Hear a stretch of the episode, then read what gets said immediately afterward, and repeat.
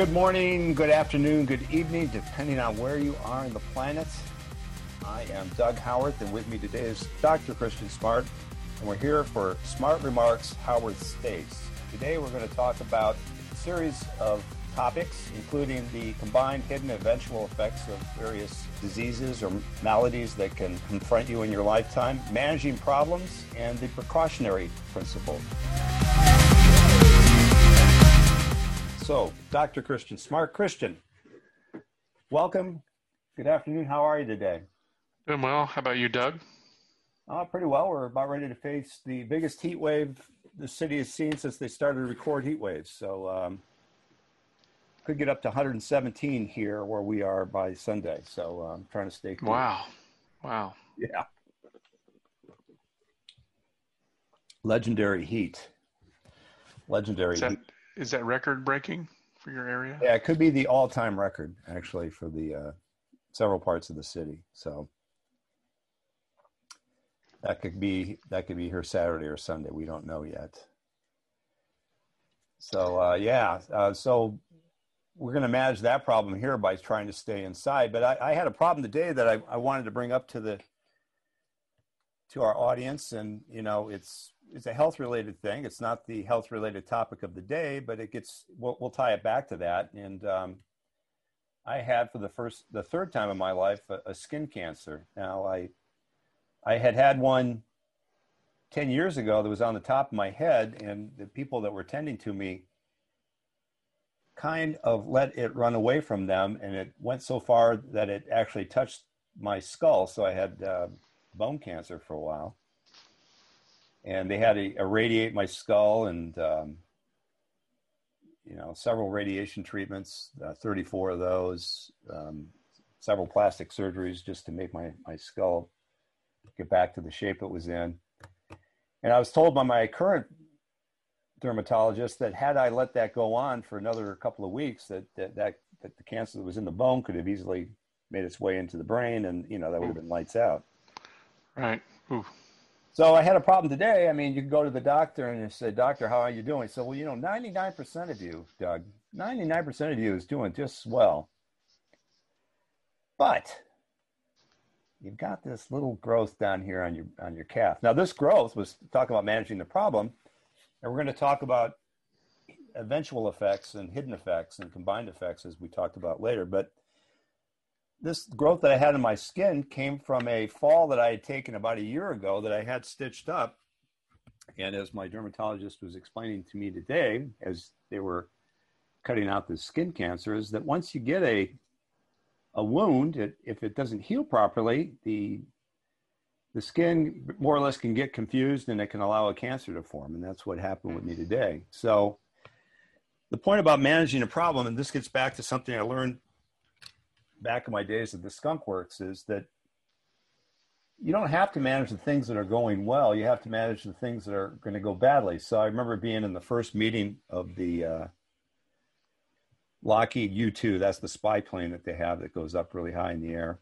And um, we were restarting the line, and we were going around the room, and the program manager was asking everybody to tell them what was going on in their in their section. And so the, the, the, the, very first guy started to make up a bunch of, tell the manager a, a, long tale of everything that was going right. And there was, you know, everything was just perfect. And the, the manager stopped him about a minute into his spiel there. And he said, look, we don't man- need to manage things that are going well. We need to manage things that are going poorly.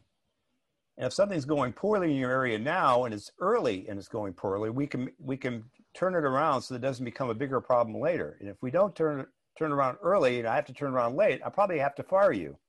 So tell me the problems that you have now so we can fix them now. And that is right. part and parcel of what you're trying to do with um, your risk stuff, isn't it, Christian? Yes. So if you want to handle risks, you need to plan for them up front, right? You shouldn't wait until they arrive and then try to react because then it's too late. Yes, and so uh, now you you would, in so doing, you you would try to isolate the areas that are highest risk too, right? And trying to again managing problems. There's certain things that probably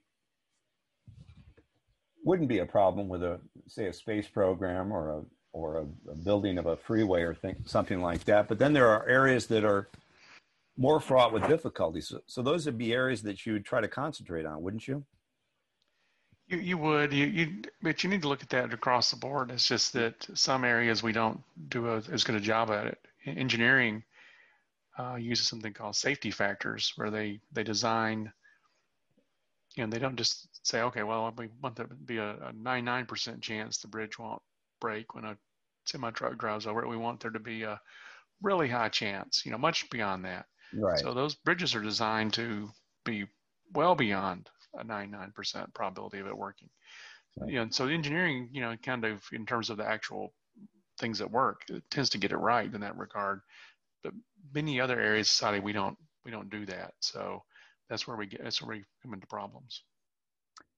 Yeah, I, I can't help but think that we haven't really addressed the as we're speaking here today. It's um, I didn't mention that we're on the, the 3rd of September 2020, and we are still in the grips of the COVID 19 outbreak. And Christian and, and I, more, Christian more than me, but have been writing about this in terms of the uh, the math of the of the problem. And it's it's very interesting now, Christian, that the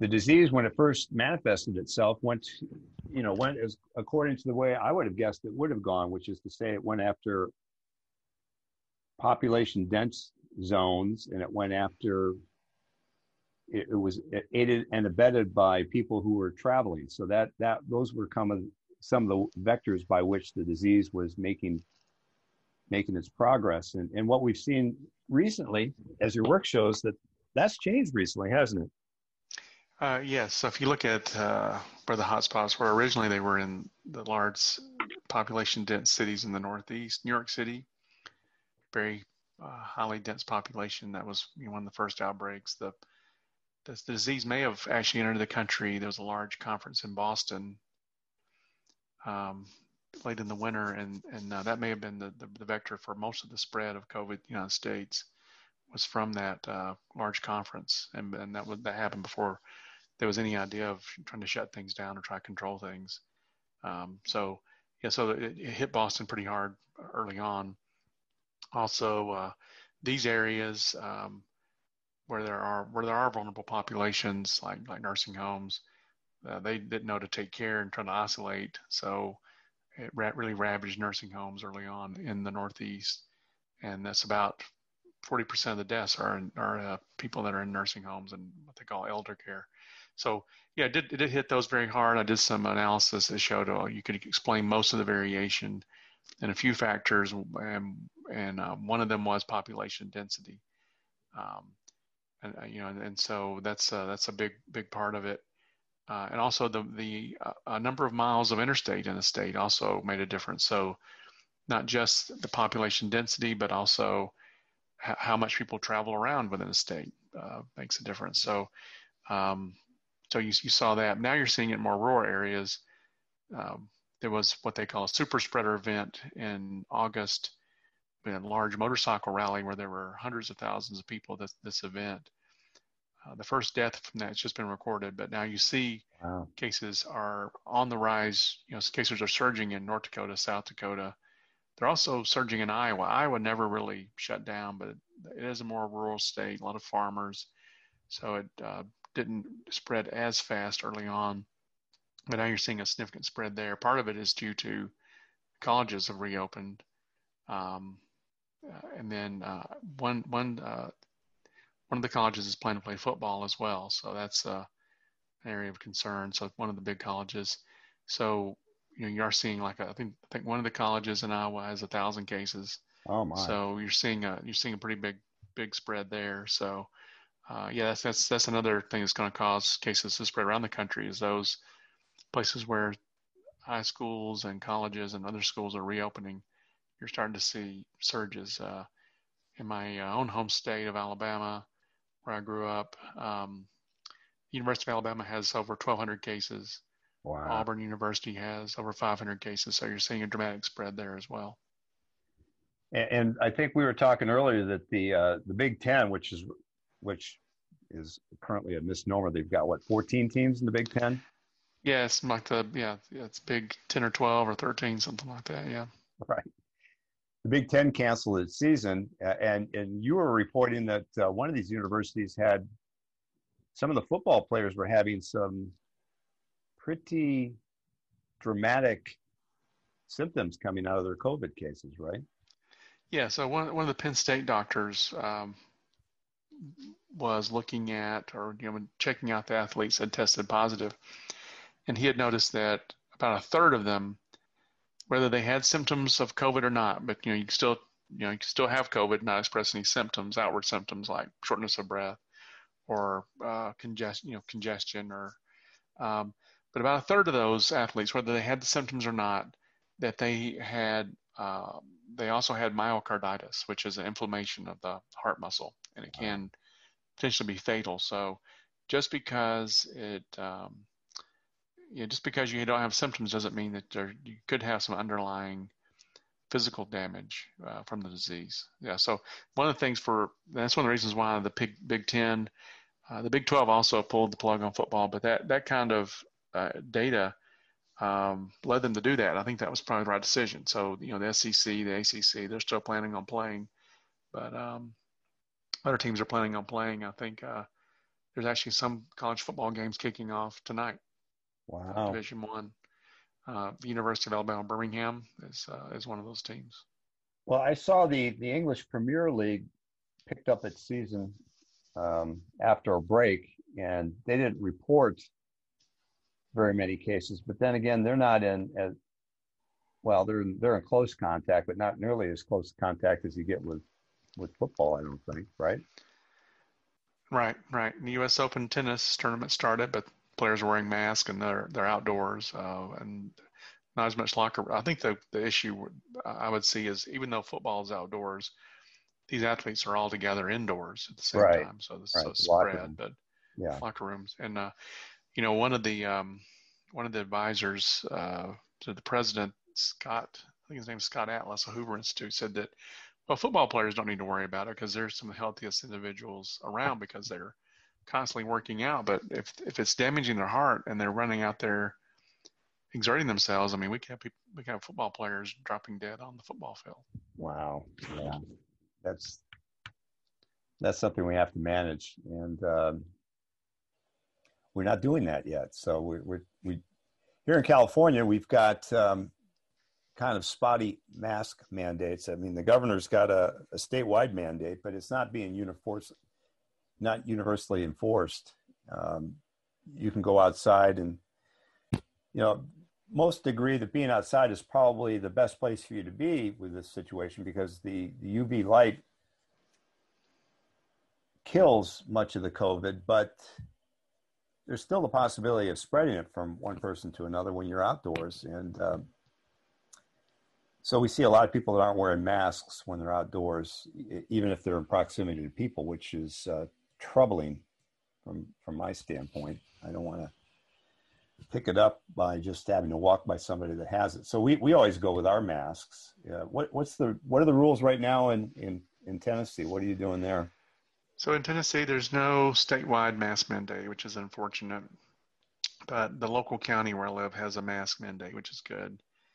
Um, so uh, the and the, the, the county mayor, who's the one that enforced that, was um, he, he, was very reluctant to start it, uh, but he, but he more or less gave it a try and uh, back a couple of months ago, and um, and then we started looking at the data, quickly found that um, recovery started outpacing the increase in active cases. And so the data was showing that masks work. And the mask mandate, just a few days after they, they issued that, mm-hmm. uh, once the mask mandate went into effect, you quickly saw the, the impact of it. So um, he extended it uh, through the through the end of uh, July, Wow, great. Uh, through the end of August, and then before the end of August, he extended it to the end of September. So uh, he said he says because the data show that it, it works, and he um, so yeah, so we're we have, currently have a mask mandate to the end of September. I hope he extends it again.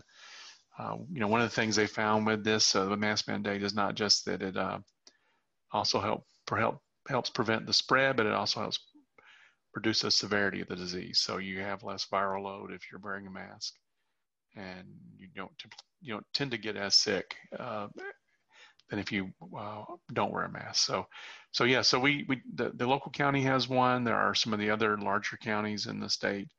They also have uh, mask mandates. There's no statewide mask mandate. The only thing the governor's done was he issued an order saying that the the local leaders could um, issue mask mandates. That's the only thing he's done, but he's refused to issue one, issue one statewide. So that's unfortunate. Um, with schools reopening here, we are seeing an increase in cases to some extent. Um, active cases, which is important statistic, but it's kind of overlooked, which looks at the new infections and then subtracts out people that have recovered from the disease. Mm-hmm. Not all states track it. Tennessee does, though. Um, that seemed to have peaked around August 13th here oh. in the state of Tennessee. Uh, but with schools reopening now, it seems to be on the upswing a little bit. Oh. Uh, we'll see if that peak still holds. It's um, uh, the other. There, there, was also an outbreak at a at a prison, um, and you know, so these people are all stuck together indoors, and so it spreads pretty rapidly there. So that's uh, that's another source of of uh, COVID in the state. Well, one of the things we saw here in a prison that that people were taking a mask that had been infected with COVID, and they were the prisoners were passing it around among themselves, hoping that here in this state that they the uh, they would get an early release because they wouldn't want to have sick people in the prison. So sometimes you get unintended consequences from from rules that you have in place. So the, the rule that would have been in place in some cases would have been that they would have taken people that were sick in a prison and moved them out of the prison.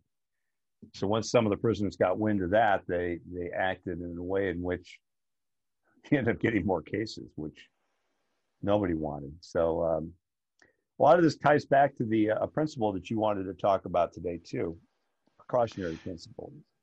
Yeah. So the right. So the precautionary principle, which is a, you know um, an, a framework for thinking about decision making in the presence of risk and the presence of uncertainty you know, should apply here. Uh, we, we should be taking that into account. The precautionary principle basically says, in a nutshell, that um, when when you, you're faced with uncertainty and there's a good bit of risk in that uncertainty, which is the probability of or the possibility of something bad happening, then you should err on the side of caution.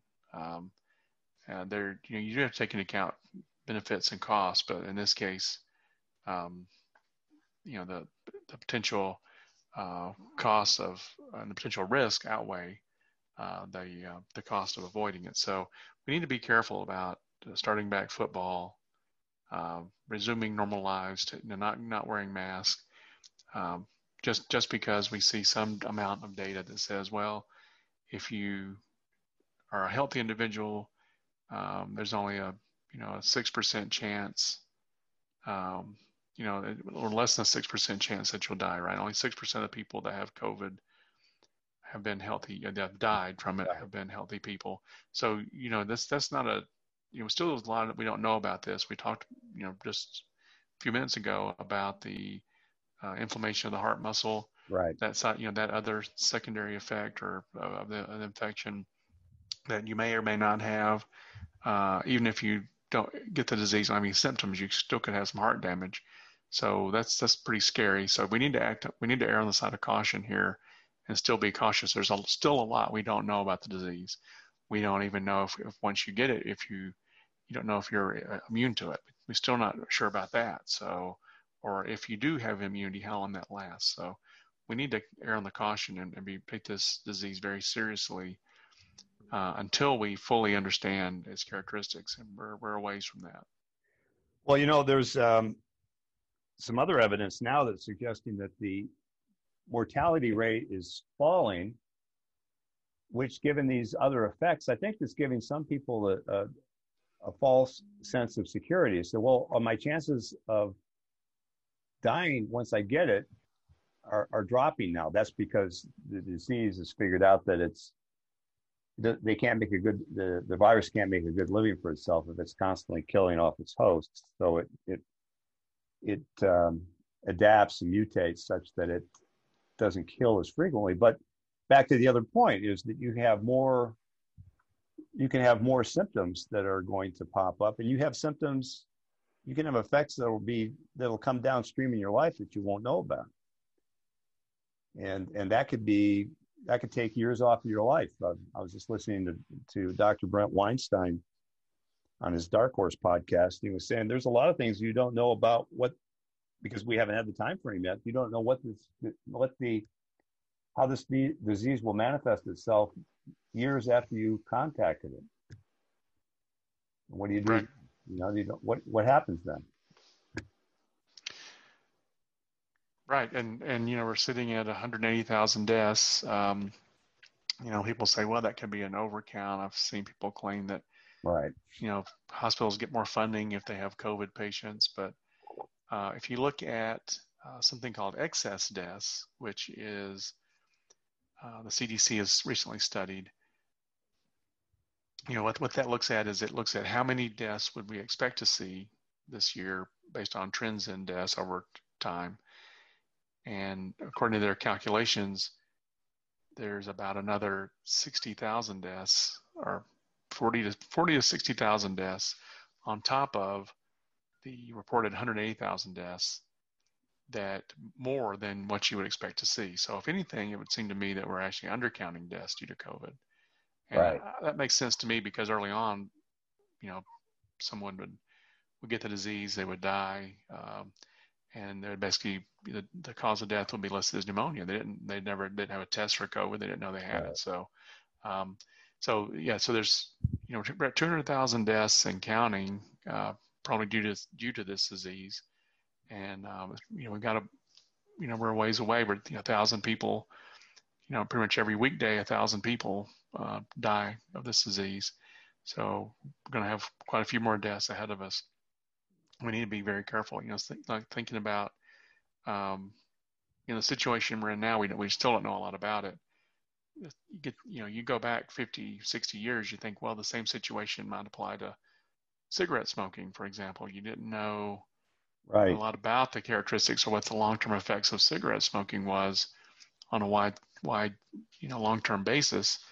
Um, but you, you know, there there was some evidence that it might be harmful uh, if, people had acted on a precautionary principle basis and they said, well, we don't know a lot about it, but there are a lot of, we realize there are a lot of risks, um, you know, a, a, lot of lives could have been saved. You know, a lot of people um, have, have died of lung cancer and they've also experienced um, degraded health due to chronic obstructive pulmonary disorder or emphysema as a result of long-term cigarette smoking. So, um, you know, if, if we'd acted more cautiously in regards to cigarette smoking years ago, you know, there've been a lot less suffering and a lot fewer uh, premature deaths over time. Yeah, absolutely. Uh, and and so these these football players that are experiencing the inflamed hearts, you know, that could that event could manifest itself into a some sort of cardiac disease later on, just like you might have had inflamed lungs had you smoked early on. You, they would have found, geez, you know, your lungs didn't really care for that smoke too much. And if somebody were studying your lungs in detail, they'd say, "Well, hey, you've got your lungs are inflamed," and, and you don't have an immediate effect because you you haven't even developed a cough early on. But down the road, it took it might take 5, 10, 15 years off your life, right? Right, absolutely. And that's yeah. So, and that's what that's the other thing that you need to be cautious about and and think about logically because just because there's not a lot of um, evidence uh, that that that um, that that you may you know suffer long-term consequences doesn't mean it could happen, right? So right the the absence of evidence is not the evidence of absence. Right. People tend to conflate the two. Well, right. well, you know, I'll, I'll probably be okay if I get it, you know, but but you don't know, and it may not may not kill you in the short term, but it could shorten your life or cause you to have chronic health problems later on. You know, another another point that you you raised uh, kind of tangentially there was, you know, at the beginning when they were doing counts, you know, people were being listed as dying from influenza when the COVID might have caused the what looked to be an influenza or a, or um, pneumonia or thing like something like that. And so what was fascinating to me was there's there's some stories being circulated now that only 6%, this was the figure I saw listed just this week, only 6% of the deaths in the COVID crisis are due to COVID alone, read this article. And of course, it, it neglected the fact that COVID brings on with it all these these other effects that combined end up killing you. So I, they're, they're they're making a I, I think a distinction without a difference there, don't you? It, that just seems odd to me that somebody's trying to hang their hat on that, and to what end too? I mean, what is what does it tell you if oh, well, you didn't die of COVID alone, oh, but you're still dead. I mean, what does that do for do for us as a people? I don't think it does anything. What do you think? Uh, I mean, you can make an argument about anything. I mean, if you if if someone gets the flu and they don't and they're a healthy individual, they're more likely to live, you know, survive the flu than if they're they have other health problems. So it it really uh it, it really doesn't yeah it really doesn't make a lot of sense. Um, you know, so yeah, it's, like you said, there's a distinction without a difference. It's uh they're trying to find some evidence to prove a point. I guess they're um, if these are the people right. that want us to try to achieve some sort of herd immunity. Right, right, um, right, You know, and talking to some of the experts, uh, what I've heard recently, you know, the health, these are health experts. These are not right. politicians. These are these people like Dr. Fauci and uh, other, uh, you know, uh, health experts. Uh, they say, you know, trying to achieve herd immunity is is foolish because it's going to result in millions of deaths in the United States. You know, not uh, we're sitting at around 200,000 or so um, but you know, you know that, that, we could we can have many more deaths. We would really try to achieve herd immunity. So that's um, not a, not a good strategy. So we have to um, we really have to be be careful about this because there's a lot of you know we're learning more about the disease every day, but there's still a lot we don't know. So a lot of risks out there. Yeah, and, and your point about the herd immunity is that the people that talk about that act as if that is something that's just as easily done, and they don't take into into account the those potential added deaths that would happen had you tried to do that. So Sweden, I think, was trying to trying to go for herd immunity. It didn't go very well for Sweden, did it? No, I mean it's a small country of about about six million people. Um, their their death rates are down and their case rates are down quite a bit. They, uh, but you're talking about uh, a, a, you know a country that is fairly rural. Um, they also, you know, the, the, Swedish people, the government tells them to do something, they do it. So they've, you know, they've told them to be socially distant. They've told them to yeah. be cautious. So that has had an impact over time. Um, and people aren't getting out and about as much in Sweden as, as used to. Um, the other um, issue with comparing a country like the United States, a country like Sweden is the Swedes are much healthier than Americans as well. Oh yeah. So. Yeah, so the, the rate of diabetes is less than half the rate of diabetes in the United States. So, um, you know, if, if, COVID is attacking the, the more um, vulnerable among us or killing the more vulnerable among us, then, um, you know, the, the, death rate among Americans would likely be higher than that of Swedish. So, even so, this, has been a disaster for Sweden. Uh, they've had a much higher death toll per capita than any of their neighboring countries, uh, much higher case rate than any of their neighboring countries. So it's, it has not not gone well for them. Yeah, I remember you showing me a map a while back of um, of all the Nordic countries. so you've got this map, and it's got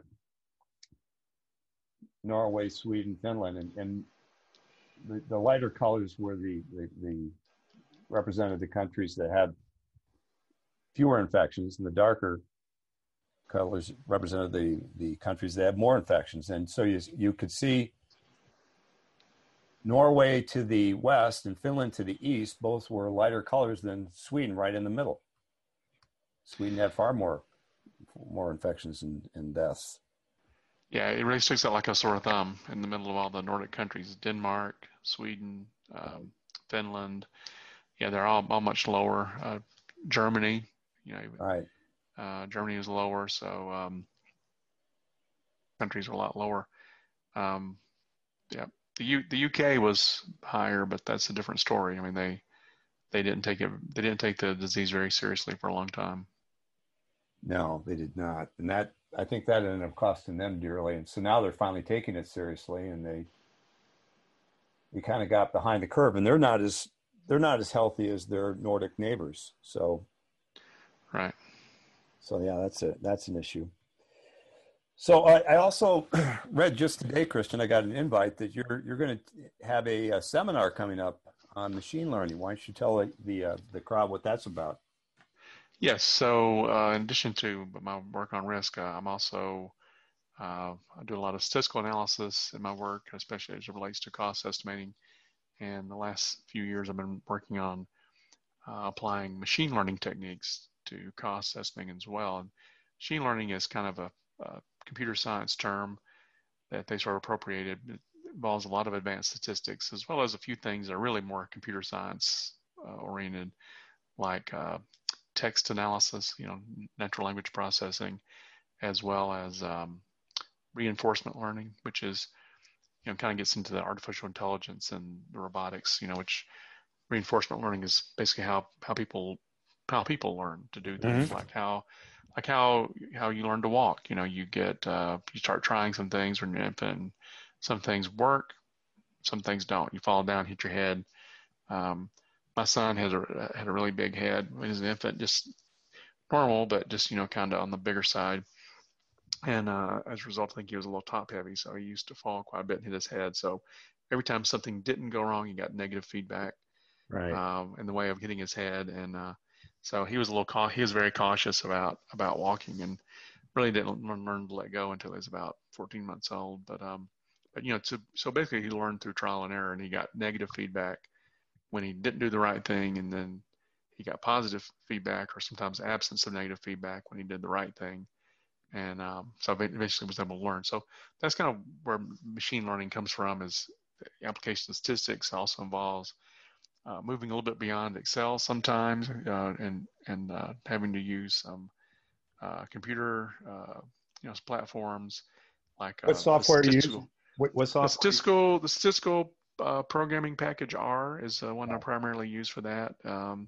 Python is also very popular for that. That's a pretty fairly easy to use programming language that has a lot of libra- libraries built for doing machine learning. Um, R is is designed for statistical analysis and it uh, has a lot of great packages. You can do a lot with a little bit of coding in R.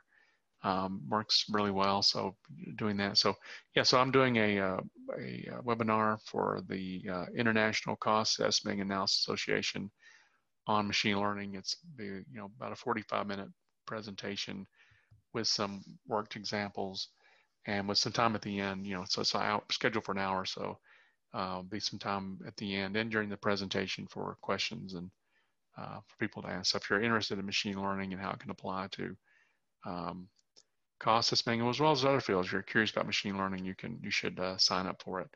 You can do that on the International Cost Estimating and Analysis website. So that's um, why you tell them coming up on October 1st. Tell them the website name. It's ICEA, I-C-E-A-A online.com. I think that's the website yeah, I think you're right. Or, yeah, so uh, yeah, so there's, there's, there's that. I'm also giving a, uh, an overview of my uh, book to the IT Cast, the joint software and IT Cast uh, forum on the 17th. So uh, you can sign for that too. That's that's free. The ICEA webinar is uh, I think it's twenty five dollars for ICEA members and hundred dollars for non members. Yeah, well, I'll be there. I'll be listening in. I'm looking yeah. forward to that. Excellent. Yes. So um, I, I, guess I was reading today Palantir. Have you heard of Palantir? The uh, yes, yes, company. Yeah, it's another one of uh, Thiel's companies. Thiel, Thiel of PayPal fame, and uh, Peter Thiel. And so they do. They've got some proprietary machine learning that they're using, right? That's what that's what they're selling. Yes, so you know, you know the Palantir. I think it comes from it's a reference to the the Lord of the Rings, right? There's a yeah. there's like a crystal ball that you that they could use to see things happening in another remote location. Um, and so the yeah, so that's Palantir is basically trying to trying to see, get insight into things that are coming up, or or get insight to to uh, you know try to do some predictive analysis. I wonder if Palantir can predict when they're going to make a profit. They haven't done that yet. Yeah, they've been, yeah, they've been uh, they've been losing a lot of money. So yes, I read an article about that. It said that they that they were for to generate revenue they had to spend a lot of money. So um, that they uh, that that for every every dollar that they generated revenue they had to spend two dollars to you know something like that. They spend a lot you know more money to make money than they than they actually received in return. So it's um, not working out too well for them right now. But maybe maybe they will eventually. Uh, you see that we see that with some other tech companies as well. And um, well, I, I, was the most notably, I think the the Uber and Lyft, yes, debacles, uh, and I call them debacles pointedly because what, what's fascinating about this, and, and while Christian's work is is primarily on on risk, the work that I do is is primarily comparing value, demand, and cost at the same time, and then applying risk on all those parameters afterwards. And so, what I mean by value in our vernacular is the sustained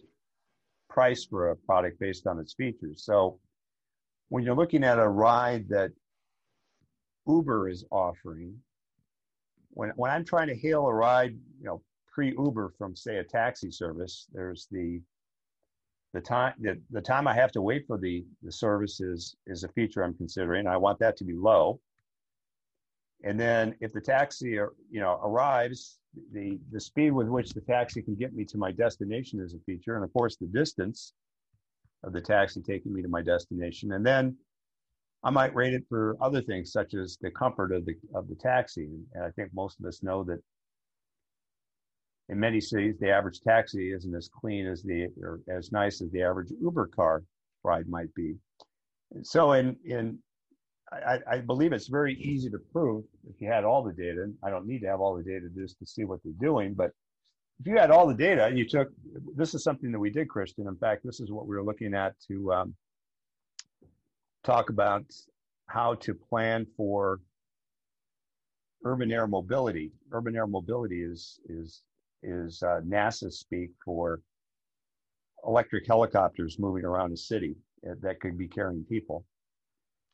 And one of the things you want to know if, if it's going about a city carrying people, not coming into a city, because you can come to the edges of, say, Manhattan from airports and land on the East River, the Hudson, or at the southern tip of uh, Manhattan by helicopter. But what you can't do now is you can't go across the city and land on a on a on a high rise easily. They don't let you do that very frequently. And so urban air mobility might let you do that. Well, in order to figure out what you're going to do with urban, urban air mobility is you have to figure out the, the number of people that are being carried on average because you have a certain weight that you're going to be able to carry with these electric helicopters, which isn't very much. And you've got a certain distance that you're going to have to travel, which if it's within the city, won't be a great distance. And so one of the things that we discovered, and this was kind of interesting, Christian, is that 70, 70 some, I think it was 74% of all the rides, cab rides in New York City, because New York City tracks all this stuff. So 74% of all the rides for a given month, and there were 10 million of them nearly in uh, New York City in a given month. 74% of those were single single riders and then another 13% were for, for two riders. Hmm. And so Uber and, and most of these rides were, you know, five miles or less. And there's there's data, there's data there. We didn't pick it up, but there's data there that shows you what they're charging. And of course, the I think everybody knows that Uber is undercutting the taxis by anywhere from a third to two thirds, depending on the route. And and that's kind of the whole problem that Uber has is that they're offering a, a, a, service, again, measured by the value features. So, in other words, you can get your Uber typically much more quickly than a cab in most places in the world because Uber's all over the place. So they've got that going for them, and the and the the uh, Uber vehicles are typically nicer than the cabs, so they've got those two features going for it. And then they've got the they're going the same distance, but then they're they're maybe charging, as I said, anywhere from a third to two thirds less than the competition. Well, the, the ride is worth more than that. I mean, it's demonstrably worth more than that because the cabs are getting more than that.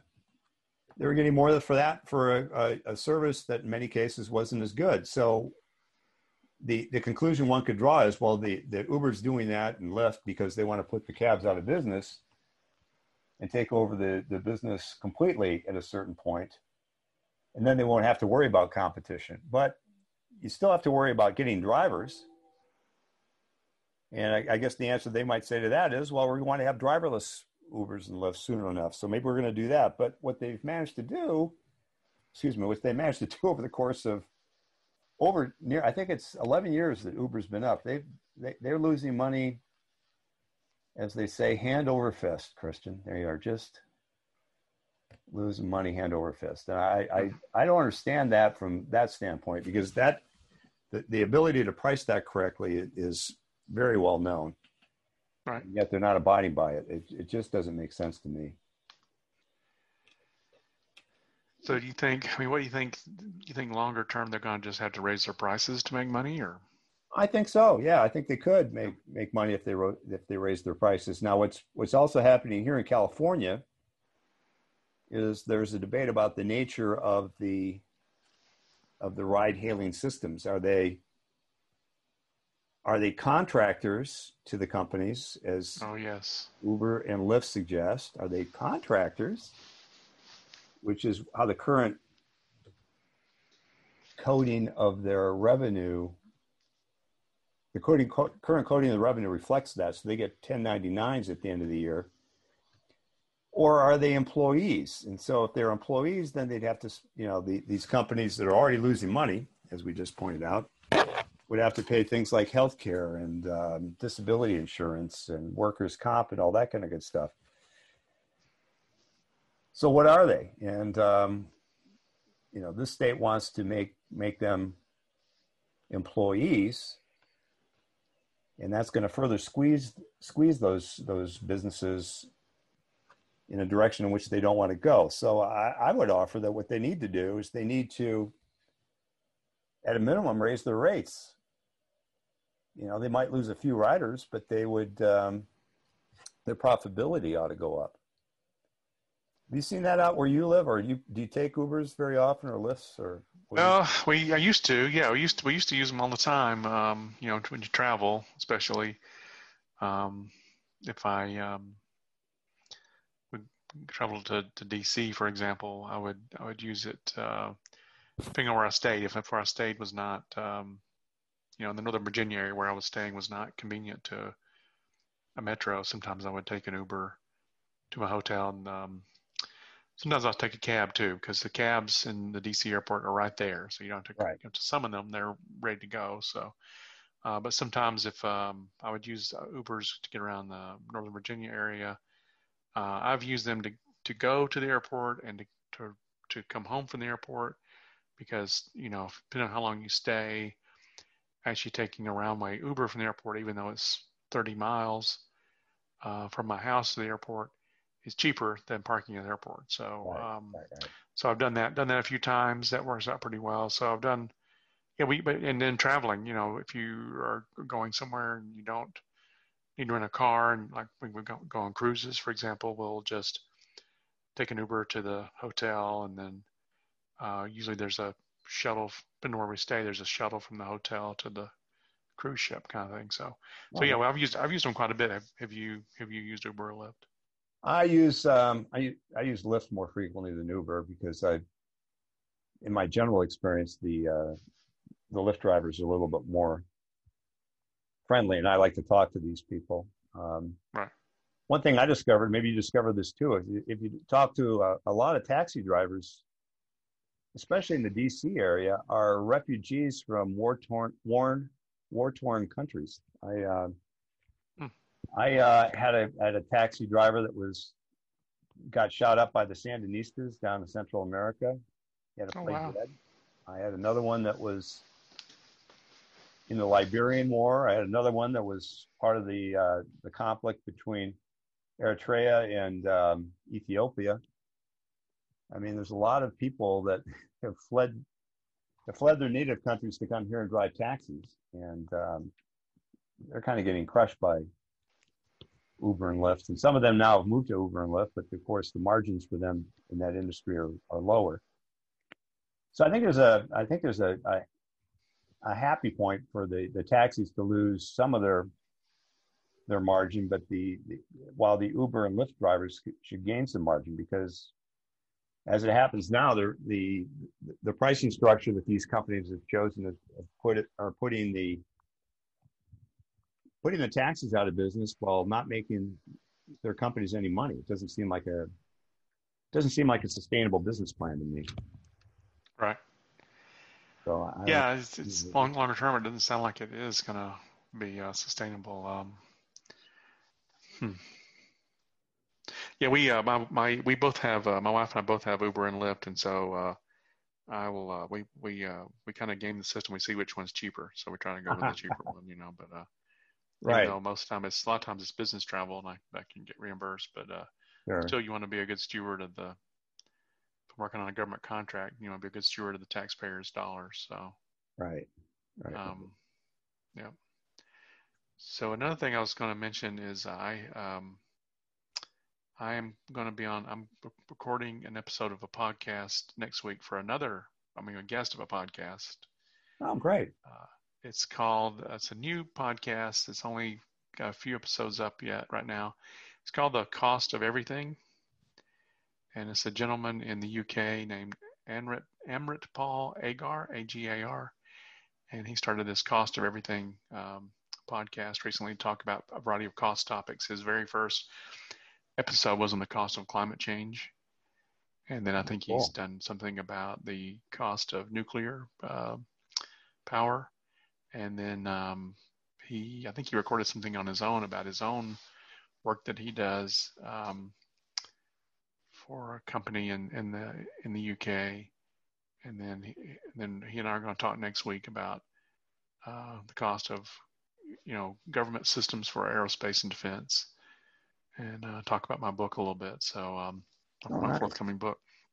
So, so yeah, so I will uh, I will mention this podcast on there, get some uh, get some cross uh, advertising, and uh, yeah, I think you would be a good. I'll mention him to you too. You think you'd, you'd be a good guest on this show as well. Yeah, and, um, I'm sure we could help him out because we've we've um, discovered a few things. I uh, yeah, I'm uh, I'm looking forward to your book. It's coming out now in just a couple of months, right? Just a couple of months, yeah. So yesterday I uh, turned in my last uh, round of uh, detailed edits. So it's been quite a process learning about how the process of producing a book. So I, you know, submitted a manuscript in um, at the end of April. Uh, my editor at McGraw Hill made a series of edits I thought were pretty very really good, and um, but he, he called himself a high level editor. And so uh, it went from there to um, a company they had contracted with in Asheville, North Carolina mm-hmm. called Think, Think Book Works. Mm. And, um, and they did the, what they call the copy edit. So they actually put together in a PDF form, they put together a complete manuscript with all the graphs and tables. So I, oh, cool. I have uh, 90 uh, figures and tables in the book. So it was, mm-hmm. you know, um, and um, so I could, I could, see the complete, you know, picture. So that was sometime in June. They sent me a, um, what they call a first pass of the manuscript. So mm-hmm. they gave me a couple of weeks to come back, and they had some questions for me too, and some suggested edits. So I made all those, and then I, I started looking looking at it and realizing there's some things I need to change. So the very first round, I had 300 comments. Holy and, cow! Yeah. Yeah, and so, but but you know, if you if you mark off one word and then you add a word, I mean that's two comments. So it's still it's still it's a lot. It's, it's 250 page document. So they sent it back to me again, and um, and I had a shorter amount of time. I had like a week, and I made 200 comments. Oh boy! And then the, I sent that back, and the same time it was uh, being indexed. And so, the, so this third round, I got to see the index as well as the uh, you know, kind of close to the end of the book. And so this time it was only about 100 comments, but uh, every time I, I, would find some, uh, mis- you know, some mistakes in a table or uh, an example, and I'd fix that. And had some inconsistencies, so uh, it's been quite a process trying to um, get everything. So now, now I think it uh, turned that in yesterday, so it goes to the printer on Friday. So it's uh, wow. so you're going to get a um, a galley copy before too long, then? I think so. I need to look at the, the exact schedules, but yeah, so it's supposed to be um, released on November 3rd. So that's actually the, the same day as the presidential election. So you should, our listeners should avoid the rush and avoid uh, having to try to get a copy and vote and just pre-order the book, uh, which yeah. is uh, available now through Amazon and through Barnes & Noble. There's a Kindle version as well as there'll be a Nook version as well. So if you're a I don't know how many people still are using the Nook, but if you're a Nook uh, person, you can still read that. I've uh, I'm a fan of the Kindle. I've uh, had a Kindle. I think I use a Kindle app on an iPad now, but I, I used to have a Kindle uh, standalone e-reader. I had that uh, since I think 2008 or 2009. What's the interesting thing about books is that the, you know when Kindle came out, they they um, there were several articles that came out in the literature about well, it's just the end of you know bound books. And what they discovered was that Kindle and, and Nook they took off pretty quickly, but then they hit a they hit a plateau. Right. And there's a whole bunch of people, myself included, that uh, like to hold a book. So I, I've got the hardcover copy of your book coming to me, so I, I didn't uh, I didn't opt for any electric electronic version. I've got the I've got the real thing. All right. get a real signature on it next time I see it because we. Yes, definitely, definitely, we'll we'll do that. I um, I uh, and hopefully that won't. Hopefully the things will get better with COVID, and they'll be sooner rather than later. Yeah, I um, looking forward to that. You know, there's there are making progress on vaccines, so we'll see how that happens too. But yeah, I uh, and it is kind of interesting. You um, you can if you go to uh, I can see my sort of my rankings on there's something called Amazon Hot New Releases, and so you can see that mm-hmm. it's been put into categories. So it's kind of interesting how um, publishing company puts it into categories. So I would have thought my book would have put, been put into risk management, but it's not in risk management. It's in uh, project management. Mm. It's in production and operations, which is mm-hmm. um, some unique thing. And then because I emphasize uh, planning a lot in the book, you know, mm-hmm. I, I consider risk management to the, the you know to be a, a, planning function. I started it's in the strategic planning category as well. So oh great. Um, so you can see kind of where the Kindle version and where the hardcover version. So sometimes the hardcover version is higher ranked than the Kindle version. Sometimes it's the other way around. So um, yeah, this is for a book that's not out yet. Right? That's that's cool. Yeah, that's right. Yeah, so it's kind of yeah. So it's already getting some some pre-orders. So so it's it's good. Yeah. Well, that's very exciting, Christian. I'm really pulling for you. So Christian and I typically see each other. Get to remind our listeners, we Christian's in Tennessee. I'm near.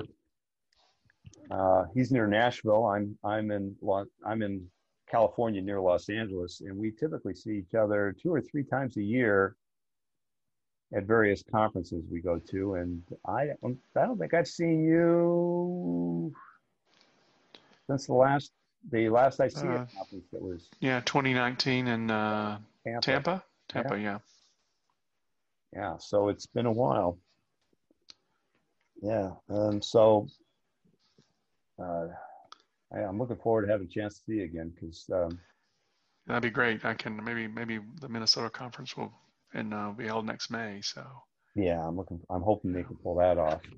So that would be great. Yeah, yeah. and I'd like to come back out to Southern California. I know that uh, you know the ICEAA Southern California chapter will probably have a meeting again sometime. I haven't been out to Southern California in about um, 2016 was the last time I was out there. I saw you out there, and I think that was in was it in December December 2016. Yeah, and I believe that was the one that was in San Pedro, if I remember correctly, because they I intercepted you at breakfast. Remember, we saw each other at the breakfast down there. And... That's right. Yep, yep, yep. And I think we all went. To, you and I and a group went to lunch together too. Yep. Yeah, yeah, we did. So that was. God, that's a long time ago. Holy cow! Yeah, and you had some you had some 3D printed printed models of some of your uh, market analysis. That's pretty neat. Yeah, we had some 3D stuff of the of the 4D models, and so for our listeners, what we're we've decided to do, by the way, is is um, next time we will do a video and an audio version of this, and we'll put the, the audio version back up on SoundCloud as those of you who've been listening to us can get it. And we'll do the video version and put that up on YouTube. And I will assemble a 4D model built on a 3D printer that you can see on your 2D screen that I can hold up in one with one hand. So um, this is um, these kind of models exist. We've proven for every every market that's got oh, roughly two dozen observations or more. These these markets form 4D systems that actually have have mathematical properties that you can characterize in a statistically significant way. And so we'll, we'll show you a few of those uh, next time. So um, we're pretty excited about that. And um, I continue to seek a publisher for my work, Christian. Um, I I've been told by nobody nobody tells me I'm wrong. They just tell me I need a bigger platform. So I need to make my platform larger than it is right now. So I'm I'm going to work on that. Okay. Yep. Yep. Yep. Yeah. I guess. Uh, yeah. I mentioned was it Palgrave Macmillan was a possibility. Yeah, I'm going to look at those people yeah. and see what they have to say. Yeah. And, uh, yeah.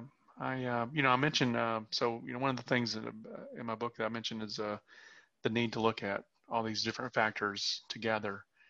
And um, I do uh, mention that, you know, the, uh, your studies, the, what, you know, what you call the field of multi-dimensional economics um, is a way to kind of look at that. So your, your, your referenced oh, great. there and you've got a footnote footnote with uh, your website on there as well. So. Oh well, thank you for the citation, Christian. I appreciate sure. it.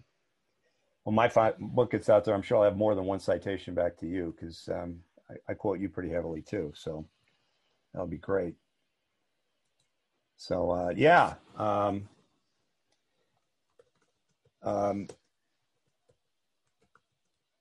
so I. Uh,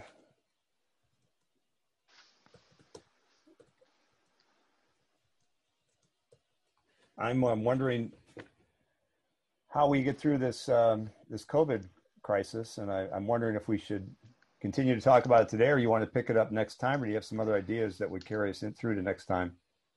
Uh, I think probably we carry that. We can probably discuss that a little bit next time, and we can, okay. um, yeah, leave it lead reader wanting something more. Maybe there'll be some new developments and some different data to analyze. It's uh, it is interesting. You know, one of the things I looked at recently was um, we can talk about this more next time. Maybe this will be a thought to carry us. And the next time was if you just looked at, you considered uh, some states, uh, like in terms of recent cases, if you considered some states as a country, and then you compared them to all the other countries around the world, the uh, the top four states where cases have been increasing lately are more per capita than any other country in the world. So um, that includes uh, South Dakota, North Dakota, Iowa, and Alabama.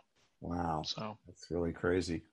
Yeah. yeah. So the Christian stuff. Tell them again about your um, where they can find your your stuff on your off of your blog, and I'll tell them where they can find my stuff on LinkedIn. That's where I've been posting. Yeah. So you, you can find my, my title of my book is Solving for Project Risk Management, and you can find that on Amazon and Barnes and Noble uh, websites.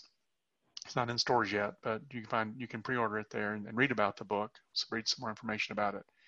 Um, you can also, um, if you're interested, contact me and I can provide you with uh, chapter one of the book for free. My publishers put that into a PDF form. Uh, and my blog is at uh, Christian B Smart, B as in boy, ChristianBSmart.com. An easy way to remember my name is my middle name is Boyd. So uh, on school rolls, it was Smart Christian Boyd. But given the length of Christian, which is nine letters, the the D and Boyd would get cut off. So on school rolls, my name would sometimes appear as Smart Christian Boy. uh, so you think of me as so you remember my name uh, for that. So so christianbsmart.com and you can uh, you can find my my blog there. Yeah, and if, for those of you that are interested in looking at, I put up most of my posts on uh, LinkedIn, and so I'm at Douglas Howarth Douglas Dash Howarth at uh, LinkedIn.com. And I've got um, dozens of posts talking about 2D, 3D, and 4D phenomena. Uh, there's one there about 5D, and uh, there's a couple there about COVID in four dimensions. So you might find that interesting too. So, so Christian, it's been a great, my great pleasure to talk to you today. Oh, it's always a, uh, always enjoy talking with you, Doug. It's good. I'll look forward to talking to you next time. It should be in about a couple of weeks from now, right? Yep, sounds good.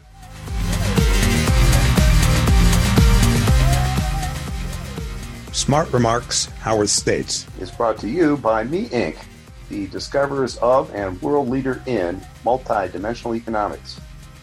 Please visit our website at www.meevaluators.com.